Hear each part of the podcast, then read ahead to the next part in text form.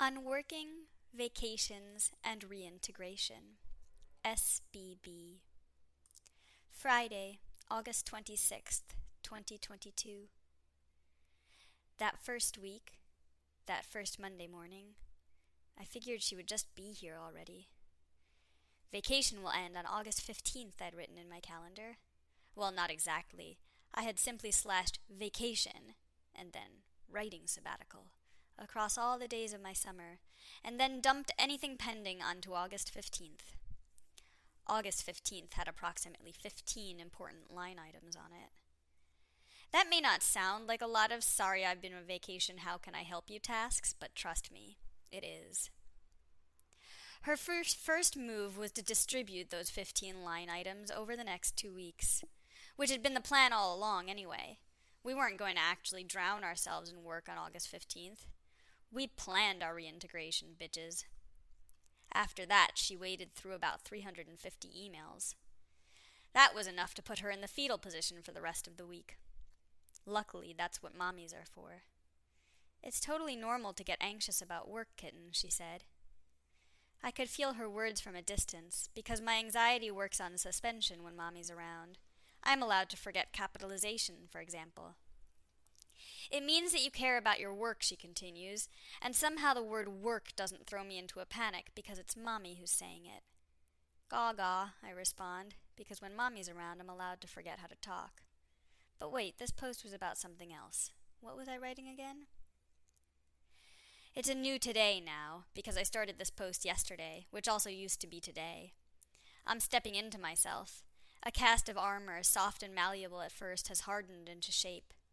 I step into myself like a soldier putting on his uniform.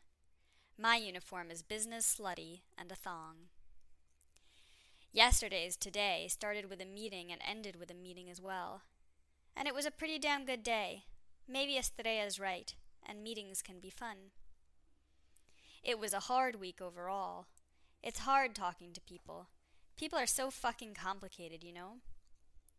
I've been slowly reintegrating into work because, you know, obviously I want to write a book and live off of writing, but for now I still need my day job. And I like my day job when it doesn't involve assholes. The problem is, you never know how they will manage to worm their way in.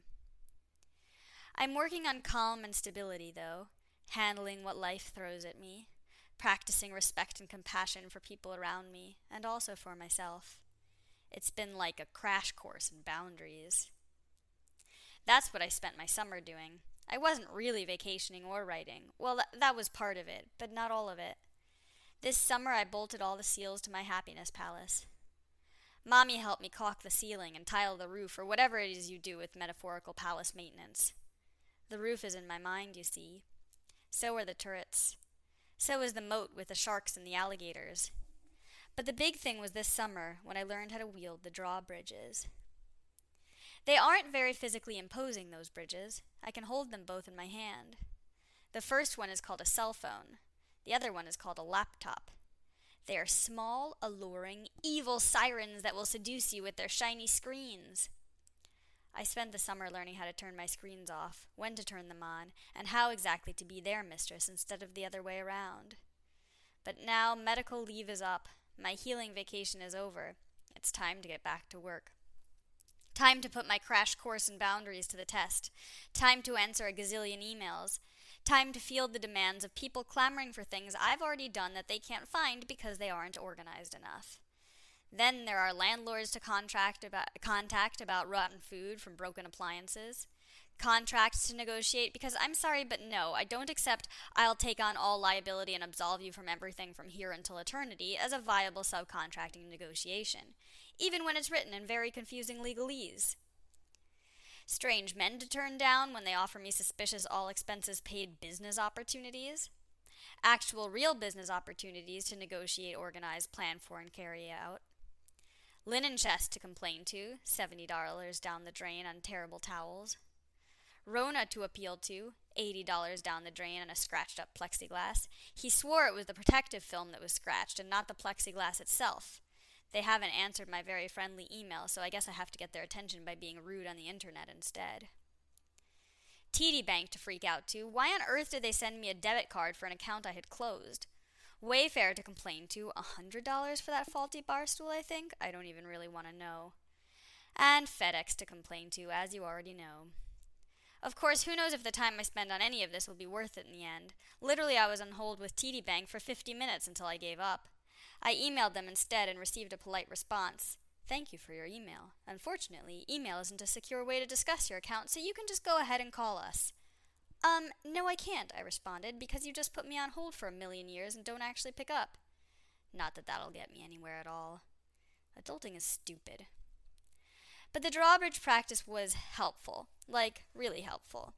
Because the people allowed across the bridge these days are really good people, supportive, kind, encouraging.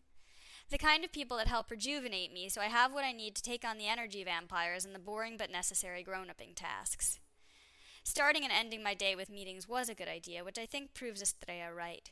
Meetings can be good, as long as they are with the right people. Anyway, La Profe and I wore some hot outfits, checked out our local cafes, and managed to get some work done. We've discovered Cafe Auja. It's the best. We arrive around 9:30 in the morning and order ridiculously sweet drinks. I get a Persian fog one day, a London fog the next. I can't decide which I like better.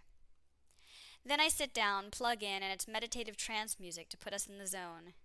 An hour or two or three or more and 70 gazillion emails later, we're done. Today is Shabbos, time to leave it all behind. Time to return to myself, time to bake a challah and let go of the stresses of the week. Work is forbidden on Shabbos, you see. What a wonderful rule. So today I finish my work as early as I can. Then I take ourselves to the park, and we dance. Love, SBB.